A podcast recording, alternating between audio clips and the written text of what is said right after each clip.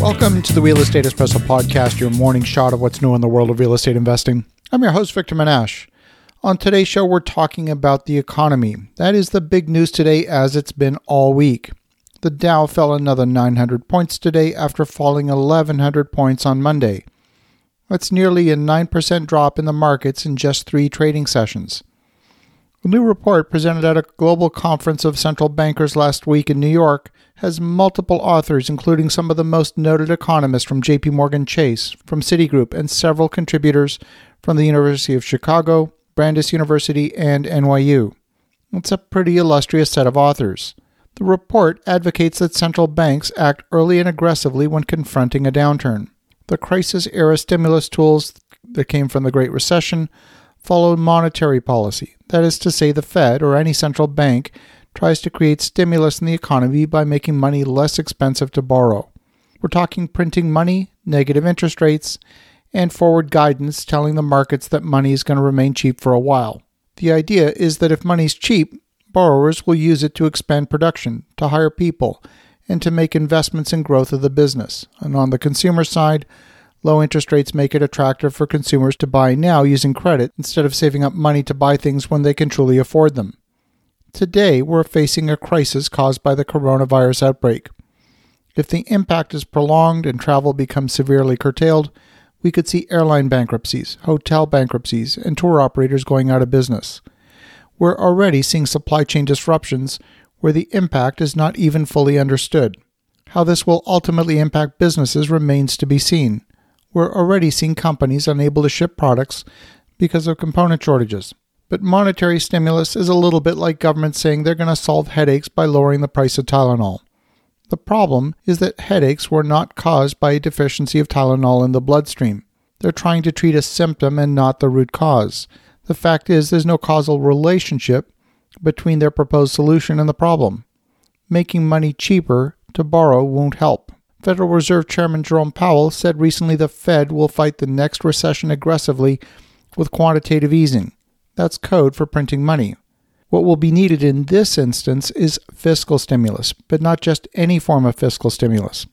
Typically, when governments try to stimulate the economy, they get busy building roads and bridges. That, too, would be completely useless as a remedy to today's economic slowdown. Now is where governments need to step in and say to businesses affected by the coronavirus outbreak, here's how government's going to help you directly. And so far, none of the affected countries are making any meaningful statements about how they intend to protect their citizens and their businesses from economic harm caused by this outbreak. Let's be clear none of the world's governments have extra money to throw around. They're going to have to print it. The central banks will happily print the money and then purchase back the government bonds that were issued for all that printed money. Central banks don't have the means to distribute cash to where it's needed in the economy, at least not directly. To those who are looking to the Fed or the European Central Bank to solve the economic malaise created by the coronavirus, they're looking in the wrong place. The central banks simply don't have the tools. It will require government policy to save businesses that might be impacted by mandatory quarantine orders. If factories are closed and supply chains are disrupted, lower interest rates does nothing to help the problem.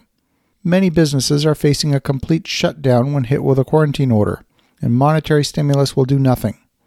It's going to require fiscal stimulus in the form of low interest rate loans or outright grants to the affected businesses.